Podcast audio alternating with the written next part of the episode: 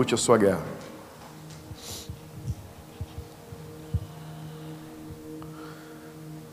Você está comigo? Encontrou aí?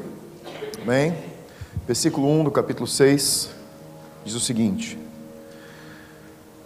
Fizeram, esse aqui é um relato histórico, o livro de Juízes trabalha uma questão muito histórica de como Deus trazia Israel de volta.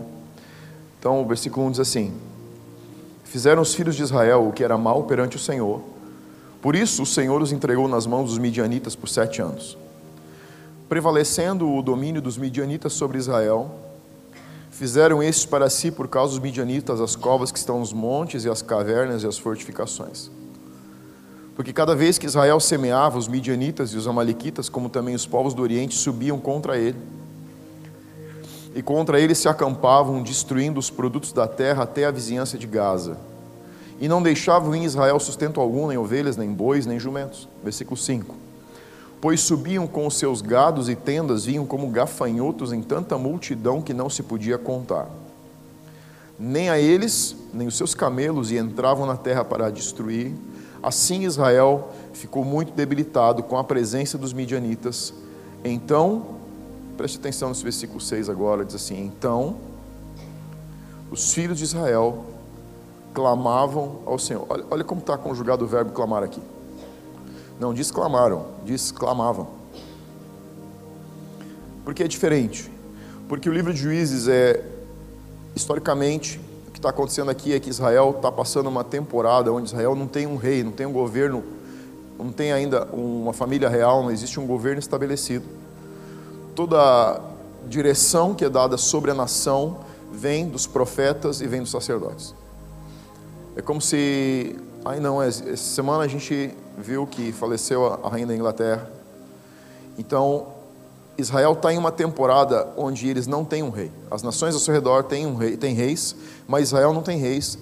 E a ideia de Deus era que Deus mesmo, através de seus profetas e sacerdotes, pudesse governar e dirigir a nação. Esse foi sempre o sonho de Deus. Estabelecer um governo justo e reto, onde não precisasse de um rei para estabelecer leis e uma ordem de comando. Ok? Deus está trabalhando para que o povo entenda que existe uma maneira de se mover como nação, onde Deus seja a fonte da segurança, seja a fonte da direção, onde Deus seja sempre ah, o princípio estabelecido em tudo que se tratava no coração das pessoas.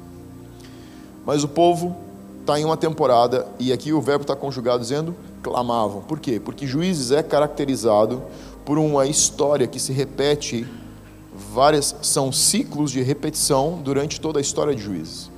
Se você quiser ler uma leitura interessante de como o coração do homem pode ser endurecido. Você vai encontrar isso de uma forma muito clara em Juízes. Juízes é constituído, são, se eu não me engano, 14 juízes que são levantados. Então, o que são esses 14 juízes? São 14 homens ou mulheres que, em uma temporada de vários anos, Deus precisa erguer, levantar, porque o ciclo é mais ou menos assim. Deus trazia liberdade para o povo, o povo celebrava durante algum tempo essa liberdade e começava a desviar o seu coração de Deus, começava a adorar os deuses pagãos que existiam nas terras ao redor. Aí o que começa a acontecer é que te, uh, outros povos começam a invadir Israel, começam a perseguir, oprimir, roubar, matar, tirar e extrair tudo deles. O povo começa a sofrer com isso, começa a entrar num ciclo de sofrimento, perseguição e entra num estado de clamor. Então, quando diz clamavam aqui, está falando de uma repetição de ciclo que não é uma vez só, ela se repete ciclicamente, sempre o mesmo processo. Quando Deus traz liberdade, passa um tempo, eles se afastam de Deus, o afastamento produz perseguição, a perseguição traz opressão, a opressão traz arrependimento, o arrependimento traz livramento, o livramento traz presença de Deus. Está entendendo? O ciclo é sempre o mesmo. Então, esses 14 juízes, e eu quero ficar com um deles hoje, quero ficar com Gideão são homens que durante esse ciclo dos juízes estão preparando também a nação para receber um rei. O primeiro rei que é constituído sobre Israel é o rei Saul, você já deve ter lido a história dele, se não leu, você pode estudar, é muito boa história. E Saul é o rei que prepara o caminho para o reinado de Davi, o homem segundo o coração de Deus. Então você está entendendo que juízes são homens e mulheres que ainda são tementes a Deus, que respondem um comando de Deus para livramento. O povo segue esses homens e mulheres, o livramento vem. Depois do livramento, existe um entorpecimento, um afastamento e existe perseguição, mas isso tudo é um ciclo de preparação para que Israel recebesse Davi, o homem que Deus já tinha escolhido, já estava preparando para ocupar o trono, ok? Agora, quando Deus começa a falar sobre Gideão, e esse cara aqui é um cara muito interessante, porque como Deus se refere a ele, ele tem um encontro, uma epifania, é um encontro com um anjo, ele vê fisicamente materializado um anjo na sua frente, e esse anjo, me dá um pouquinho mais de retorno, por favor. E esse anjo é, faz uma declaração interessante sobre ele e chama ele de, em algumas versões disso, guerreiro poderoso. Eu quero ler com você um momento onde isso acontece. Mas é interessante entender que Gideão não é bem esse padrão de guerreiro poderoso que eu e você diríamos que seria um padrão de guerreiro. A Bíblia diz que Saul, o rei Saul, o primeiro rei que Israel teve, se destacava dos homens mais altos da nação, dos ombros para cima, ele era mais alto que qualquer homem. Então, na média de altura, o rei Saul dizia o seguinte: os homens mais altos, a, cabeça deles chegava na altura dos ombros de Saul. Então, Saul era um cara, vamos lá, 2,15 metros, 2,5 metros, 2,10 metros, 10, um homem realmente opulente. Quando você olhar para esse cara, se você fosse parar do lado de alguém numa guerra, você ia querer parar do lado desse cara. Está comigo ou não? É, num tempo que você precisa de escudo e espada, um, escudo de 2,15 metros na sua frente é um bom escudo. Se alguém cair, primeiro vai ser ele, sim ou não? Eu tenho amigos altos, amigos grandes, gosto de estar perto deles. Ele sempre te transmite uma sensação de segurança. Um homem de 1,50 não te transmite tudo isso. Você ainda fica parado do lado pensando: será que ele vai precisar de ajuda? sim ou não? também, também. Eles são homens de Deus também, mas é. Num tempo onde guerras acontecem com espadas, amém, também te amo, Lucas. Num tempo onde guerras são travadas é, não estrategicamente, mas estrategicamente e fisicamente, combates físicos, força física, opulência, capacidade de, de lutar, permanecer de pé numa guerra, empunhar uma espada 10 centímetros mais longa que o seu oponente, sempre é importante. Então, quando você começa a ler a história de Gideão, você percebe que ele não é bem esse tipo de padrão. Porque assim como a Bíblia diz que, que, que Saul tinha, se destacava dos ombros para cima, quando ele tem o um encontro com esse anjo, quando Gideão tem o um encontro com esse anjo, tem essa epifania, ele faz uma declaração, ele diz: A minha casa é a menor das tribos de Israel. Aqui você tem algo que Israel é organizado por tribos e as tribos eram organizadas por famílias. A família de Gideão é está contada entre as menores famílias. Então você já entende uma mensagem aqui, uma família que não tinha um poderio militar tão grande. Mas ele não diz só isso, ele diz e eu sou o menor da minha casa. Então a gente está saindo por um rei de dois metros e pouco para um cara de 1,60m, talvez, 1,50m. Mas Deus faz uma declaração sobre ele e diz: um guerreiro poderoso. Vai para o versículo 11, a gente vai construir isso juntos. Versículo 11 diz assim: Então veio o anjo do Senhor, e aqui você vê anjo com A maiúsculo. Tá? Quando você estiver lendo a Bíblia e você encontrar esse A maiúsculo em anjo, o que aqui está é, escondido atrás é que isso aqui representa a pessoa de Jesus. Anjo do Senhor aqui é uma das pessoas da Trindade, ok? Então veio o anjo do Senhor, assentou-se debaixo do carvalho que está em Ofra, que pertencia a Joás, a Bisreíta, e Gideão, seu filho, estava malhando trigo no lagar para pôr a salvo dos midianitas. O lagar é um lugar de pisar uvas, tá? Então, é, Gideão já não está bem no lugar certo de um poderoso guerreiro. O lagar era normalmente era construído uma estrutura quase como uma tapera, e dentro dessa tapera existia um lugar que era murado, onde se jogava as uvas dentro e elas eram pisadas. Gideão está malhando trigo, está separando o grão de trigo da, do, do, pé de trigo dentro do lagar, ou seja, ele está escondido. Essa é a construção que está acontecendo aqui. Você tem que entrar dentro da história para entender e receber as verdades que estão aqui. Então, o anjo do Senhor lhe aparece e lhe diz, versículo 12: O Senhor é contigo, homem valente, diz a minha versão. Em outras versões diz, poderoso guerreiro. Respondeu-lhe Gideão: Ah, Senhor meu, se o Senhor é conosco, por que nos sobreveio tudo isso? E o que é feito de todas as maravilhas que nossos pais nos contaram, dizendo: Nos fez o Senhor, não nos fez o Senhor subir do Egito, porém agora o Senhor nos desamparou e nos entregou na mão dos midianitas. Então se virou o Senhor para ele e disse: Vai nessa tua força e livre Israel da mão dos midianitas. Porventura não te enviei eu? E ele disse: Ah, Senhor meu, como que livrarei Israel? Eis que a minha família é a mais pobre, a menor em Manassés, e eu o menor da casa do meu pai. Então você tem um cara aqui que realmente sabe quem ele é.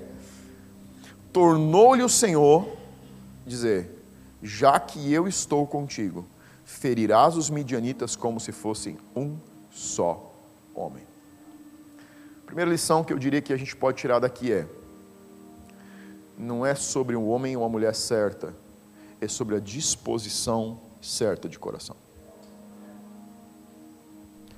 Você não tem as características de um poderoso guerreiro, físicas. Você não tem as características externas de alguém que seria considerado um cara que você ia seguir para o campo de batalha. Pensa comigo. Você iria para o campo de batalha pensando, cara, vou ficar perto desse cara aqui, porque se eu estiver perto desse cara aqui, tudo está bem. Não. Você ia pensar, estou em perigo constante. Se a espada passar por cima, me pega.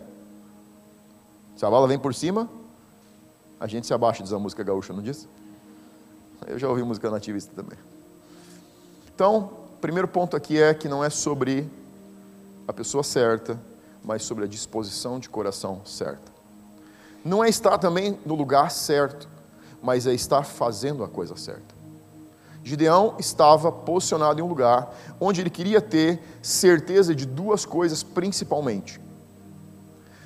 Aqui a gente não tem, porque nem, nem, todos, nem todos os livros deixados históricos e proféticos estão dentro da Bíblia, ok? A Bíblia é uma compilação de vários livros que foram considerados livros inspirados.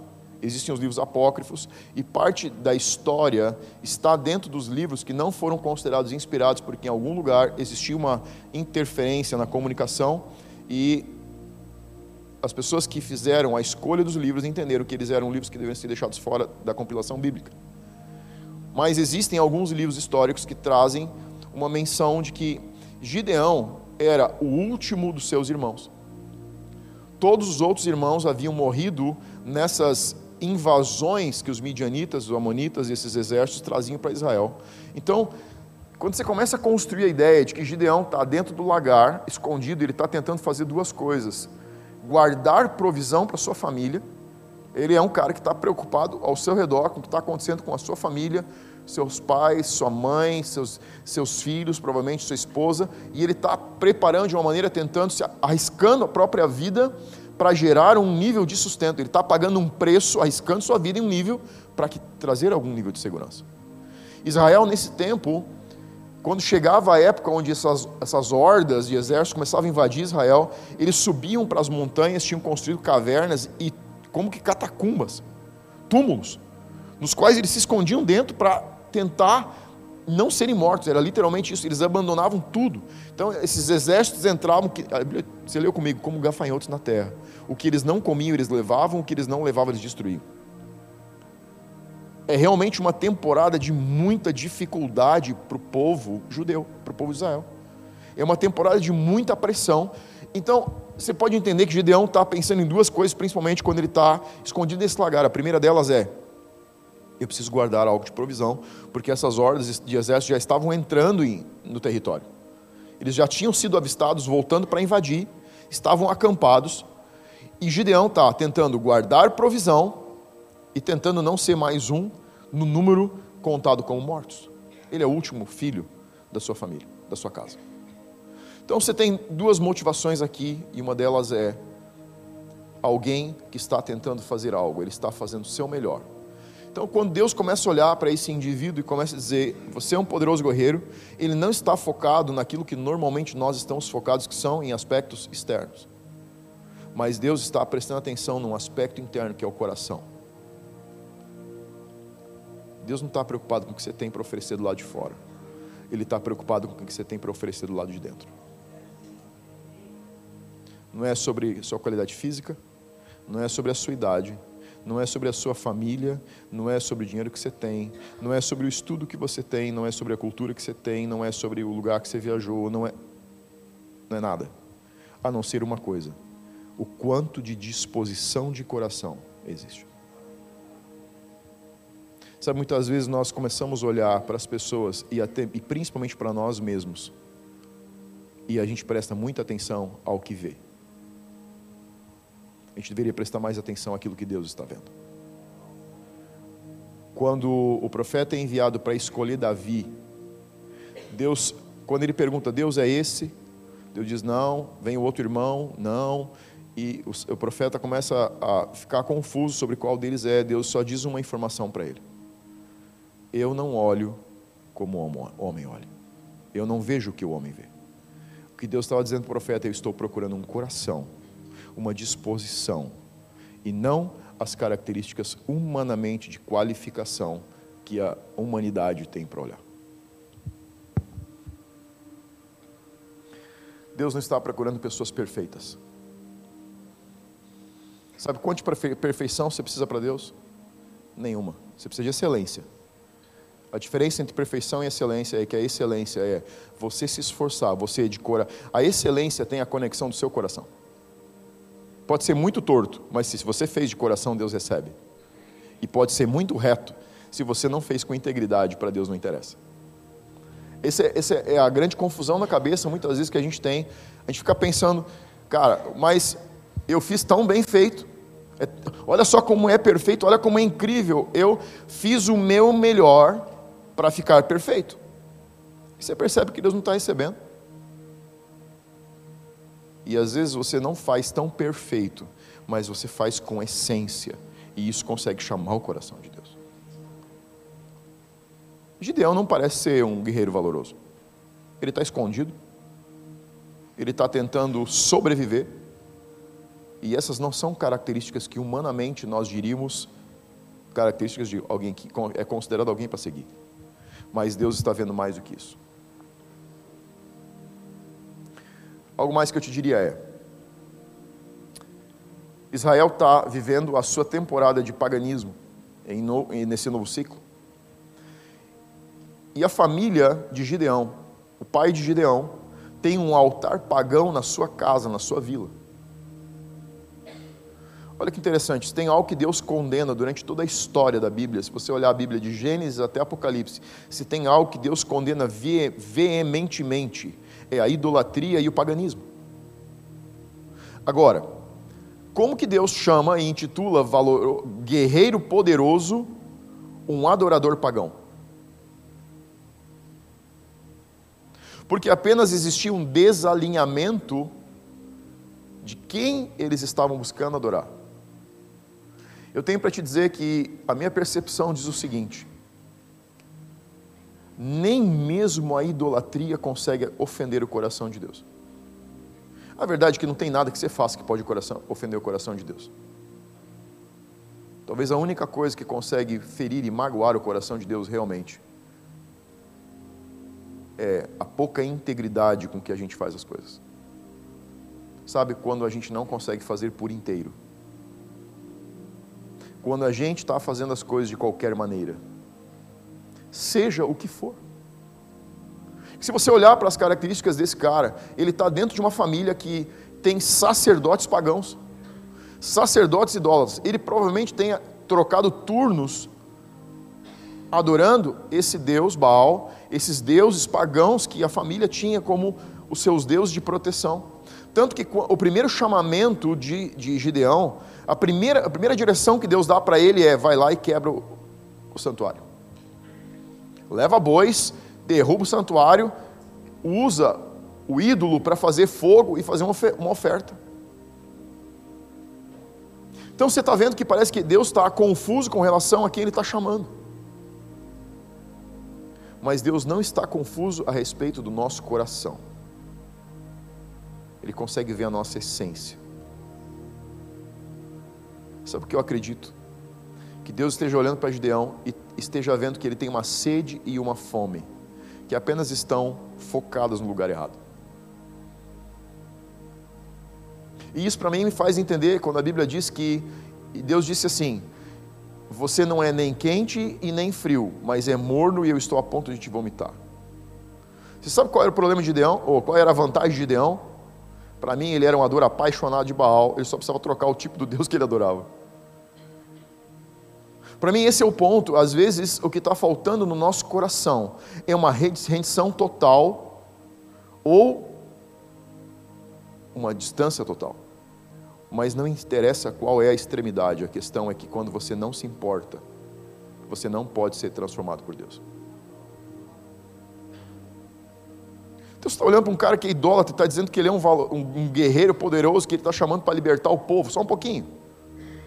Idolatria não é o que Deus repudia? É. Mas mais que idolatria, Deus repudia a nossa mornidão. Sabe o que é mornidão? É, o culto estava legal hoje. Como foi essa semana? É, foi boa. Como está seu casamento? Está indo. tipo, como que você está? Estou morno. O inverno foi frio? Não, só foi um pouco chuvoso. É, cara, mano, até chimarrão gelado, que é tererê, é melhor do que morno. é. É um fato. Você já apertou a mão de uma pessoa morna? Você dá a mão para ela, ela te dá a mão assim. Mano, chega a dar um negócio, né, gente? Me dá um arrepio na espinha e não é bom. É melhor quase quebrar os teus dedos quando alguém te aperta, mas te pega com vontade. Porque Deus está olhando para a intensidade da entrega.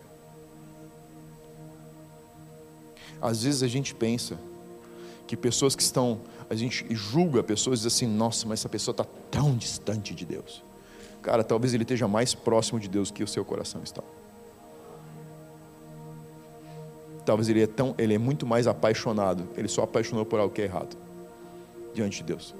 Deus às vezes só precisa trocar a fonte da paixão. É mais fácil trocar a fonte da sua paixão do que fazer você se apaixonar por Deus.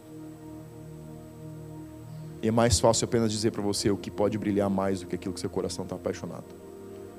Mas é difícil tirar alguém da mornidão. Gideão tem um coração apaixonado. Segunda lição, que eu gostei de tirar daqui. Volte para o versículo 13 comigo. Respondeu-lhe Gideão: Ah, Senhor meu, se o Senhor é conosco, por que nos sobreveio tudo isso? E o que é feito de todas as maravilhas que os nossos pais contaram, dizendo: Não nos fez o Senhor subir aqui, é sair do Egito quando eram escravos, ok?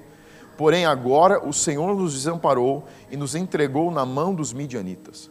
A resposta que Gideão está dando para o primeiro chamamento que o anjo lhe faz é uma. Ele está dizendo o seguinte: se Deus é com nós, se Deus está com nós, porque Ele nos desamparou. Desamparou aqui no original significa abandonou, deserdou. Por que, que não somos mais parte da herança de Deus? Porque se fôssemos herança de Deus, ele está questionando o anjo dizendo o seguinte: se Deus está com nós, se Ele não nos desamparou, por que Ele não nos protege? Você cuida daquilo que você valoriza, sim ou não?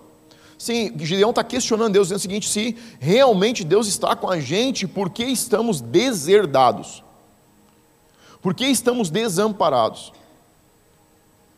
A verdade é que Deus nunca abandonou o homem, mas o homem tem abandonado Deus.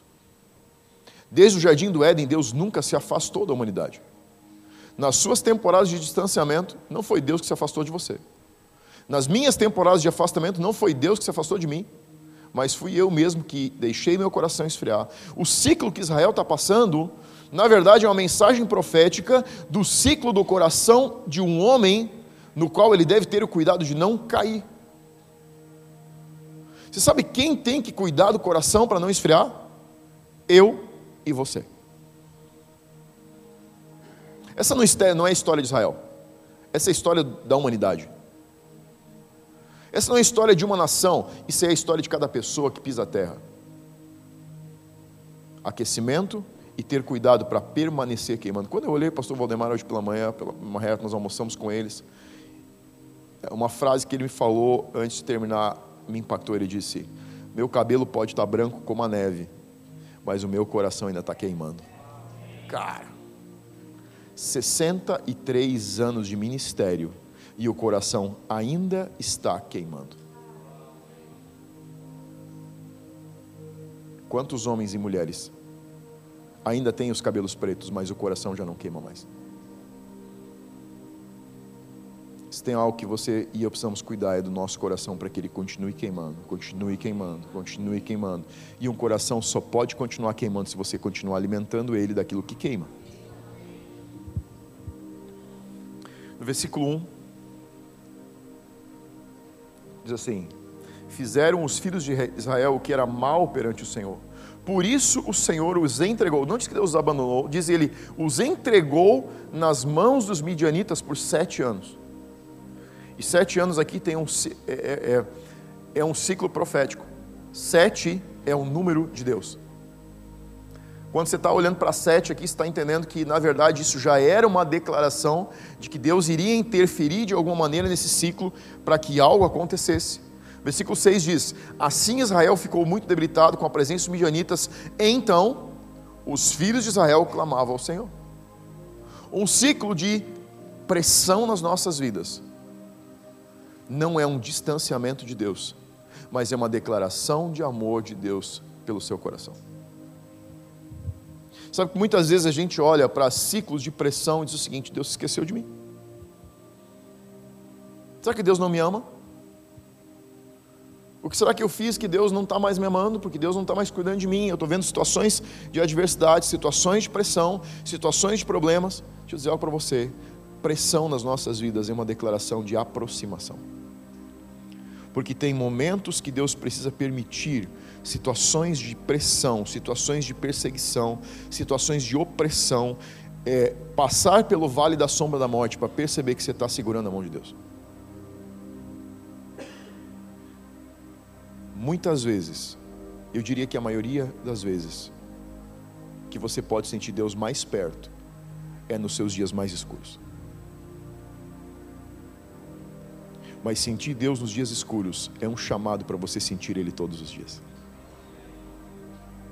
Você não foi chamado para sentir a presença de Deus na dificuldade. Você já foi chamado para viver com Deus a sua vida. E também sentir a sua presença na dificuldade.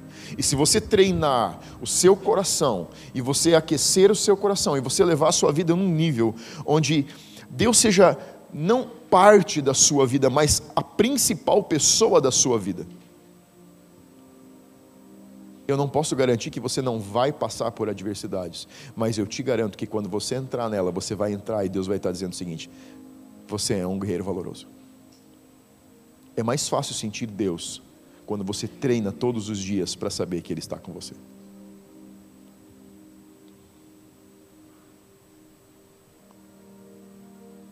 O ciclo que Israel está passando foi o mesmo ciclo que gerou a libertação de Israel durante o Egito. Você não precisa abrir, só escuta Êxodo 3, 7, 8. Disse ainda o Senhor, se quiser anotar Êxodo capítulo 3, versículo 7 e 8. Disse ainda o Senhor: Certamente vi a aflição do meu povo que está no Egito e ouvi o seu clamor por causa dos seus exatores. Conheço-lhe o sofrimento, por isso desci e vim livrá-lo da mão dos egípcios e para fazê-lo subir daquela terra a uma boa terra, ampla terra que mana leite e mel. A palavra original aqui para exatores é nagas. Sabe o que significa? Pressionar, conduzir, oprimir, exercer pressão, feitor, condutor. Sabe o que Deus estava dizendo? Eu tenho visto que Israel está sendo pressionado, conduzido. Você sabe o que a situação de pressão faz na sua vida? É um exator. É um pressionador para que você vá na direção de Deus para que você se aproxime de Deus. Pressão, dificuldade, doença, adversidade são estão a serviço de Deus nos seus propósitos, não são acidentes de percurso. Se você está passando um tempo de dificuldade, e todos nós passamos os nossos temporadas de dificuldade. Se você está passando, ou o dia que você passar por uma temporada de dificuldade, entenda que ela está a serviço de Deus para cumprir um mandato aqueles pressionadores no Egito, aqueles feitores que estavam no Egito pressionando o povo estavam a serviço de Deus, porque quanto mais pressionado o povo era, mais eles começavam a clamar. O que você faz quando a pressão vem? Você vai orar, você vai jejuar, você vai buscar Deus, você vai dobrar teu joelho, você vai abrir tua Bíblia, você vai pedir oração para alguém, você começa a se aproximar e começa automaticamente a aquecer seu coração. Quer um segredo para não ter que aquecer seu coração? Mantenha ele queimando. Ah, mantenha ele queimando e você vai passar muito mais rápido pelo seu processo. Você vai passar por eles? Você vai passar por eles. Mas você vai passar como um guerreiro valoroso. Você vai passar como alguém que está acima da média. Você vai passar sabendo que a presença de Deus é constante na sua vida.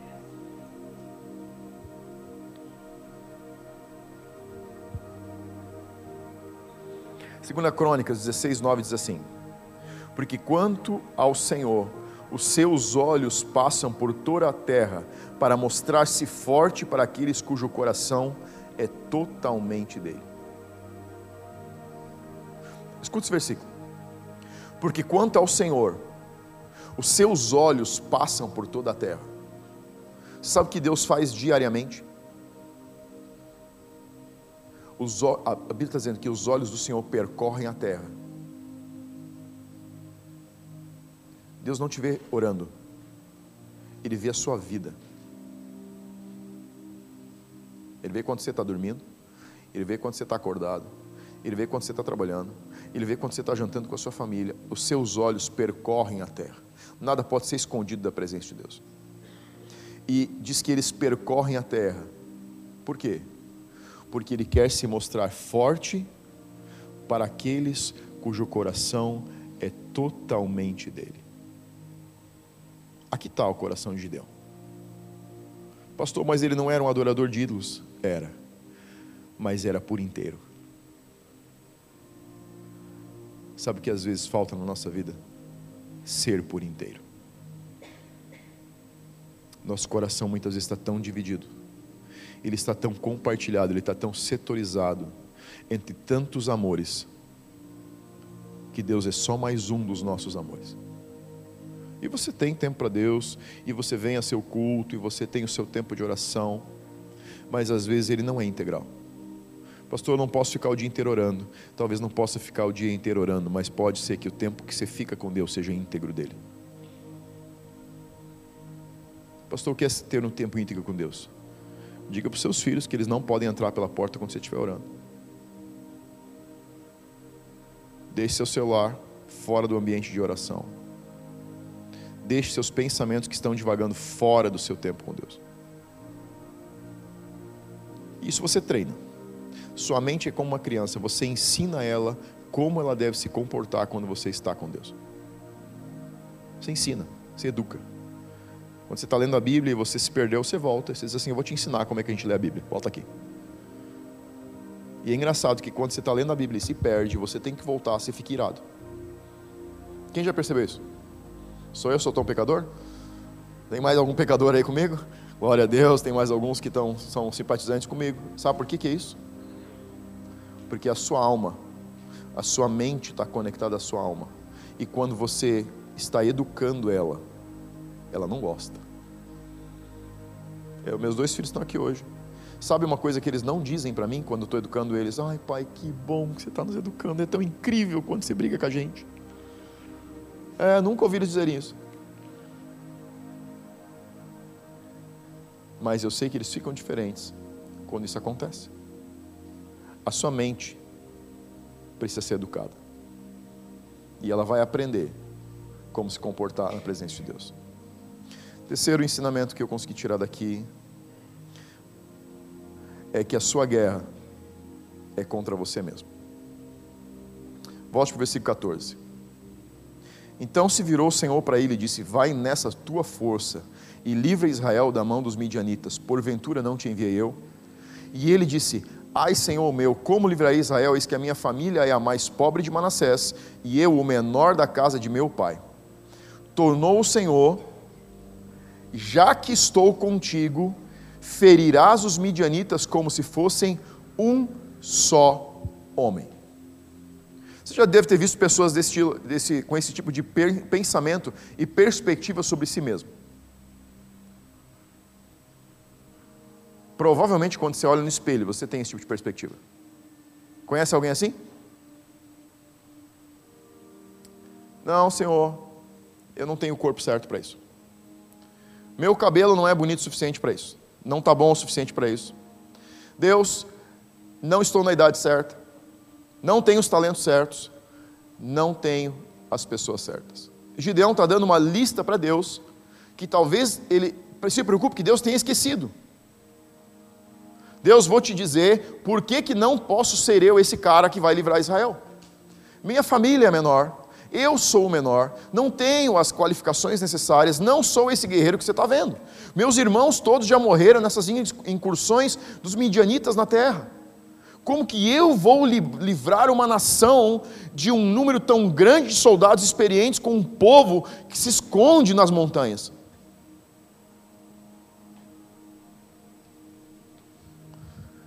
nós temos muita facilidade de ver os fatores limitantes na nossa vida e pouca, poucas vezes conseguimos ver o poder ilimitado de Deus nas nossas vidas.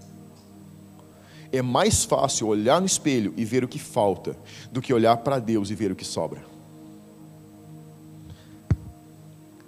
Gideão tinha motivos para não servir. Moisés fez a sua lista. Pedro tinha sua lista, Paulo tinha sua lista. Se você olhar pela Bíblia e começar a procurar os heróis da fé, que está lá no final do Novo Testamento, sobre, acho que é Hebreus, onde tem a galeria dos heróis da fé, você vai encontrar homens e mulheres que tinham todos eles as suas listas de porque eles não eram qualificados para aquilo que Deus estava chamando. Deus diz para Gideão: não é sobre você, é sobre eu que estou com você. Não é sobre as suas características, é sobre a sua inteligência Pastor, mas eu não sou inteligente o suficiente. Você não precisa ser. Você tem que ter um coração inteiro o suficiente. Pastor, mas eu não sou bonito o suficiente que nem você. Você não precisa ser. Dê graças a Deus por não ser tão bonito quanto eu. Você não precisa ter o meu cabelo, você não precisa ter o meu jeito. Você não precisa ter o jeito de ninguém aqui. Você não precisa imitar ninguém. Você tem que ser a sua essência e você tem que ser íntegro com aquilo que você é e que você carrega. É isso que Deus está procurando. Se Ele quisesse mais alguém a mim, Ele teria feito, e não fez porque nem Ele aguentaria. Fez um só e queimou a forma, como fez você. Você é único, carrega características únicas, mas o que nos une é um Deus que é único. Ele olha você com a sua pessoalidade mas a gente precisa começar a olhar para Deus com a personalidade dele. O que Gideão está tá tentando fazer é salvar um anjo. Ele, no mínimo, deve ter pensado assim: cara, esse anjo saiu com a informação errada, ele está no lugar errado, procurando a pessoa errada, eu vou salvar o dia dele. Não tente salvar o dia de um anjo. Olhe para você mesmo e veja aquilo que Deus colocou em você. Existem características únicas que estão em você e você precisa começar a valorizar isso em Deus. E esse é o ponto. Nós vivemos um tempo que diz que você precisa é, levantar ou valorizar o que você carrega. Isso é uma meia verdade.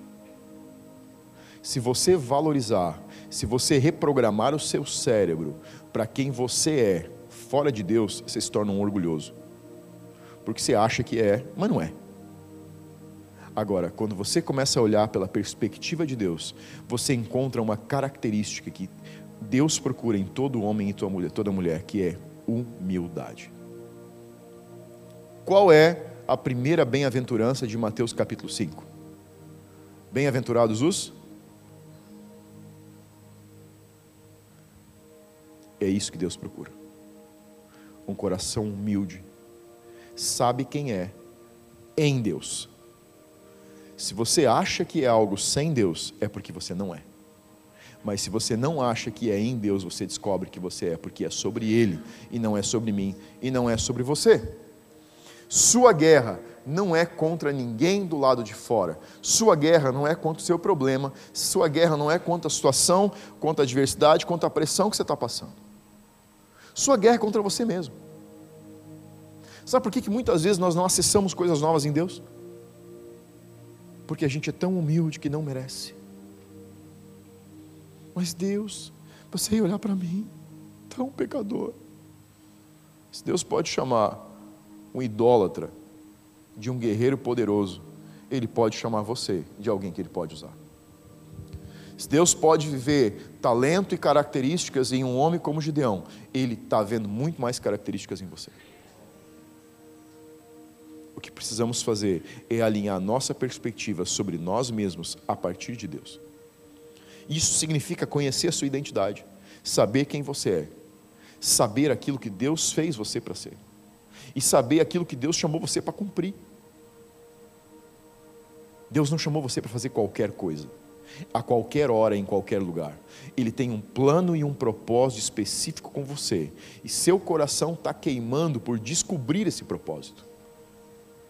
Mas você não descobre esse propósito em uma linha de oração. Você descobre esse propósito em um lugar de oração chamado lugar secreto.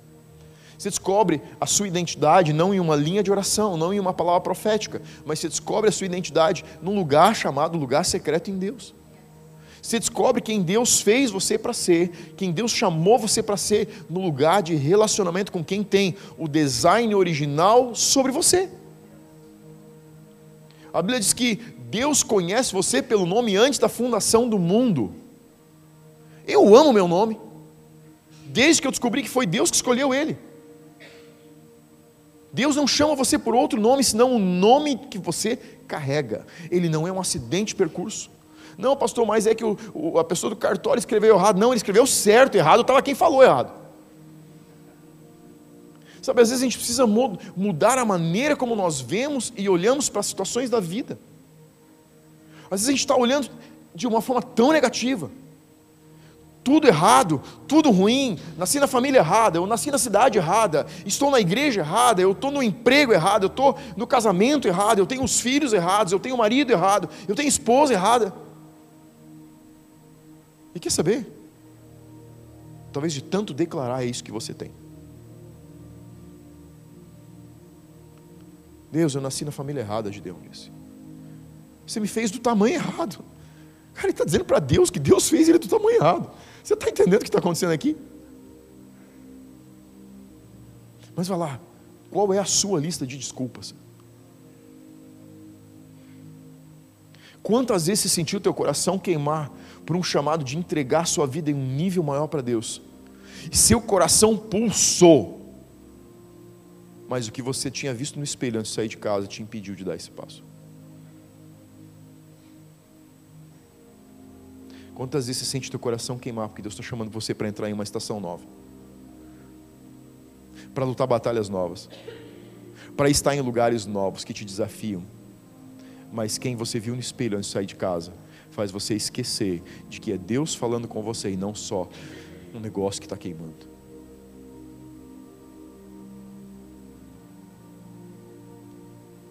A gente esquece de valorizar quando Deus está falando com a gente e a gente quer impedir Deus de cometer um engano.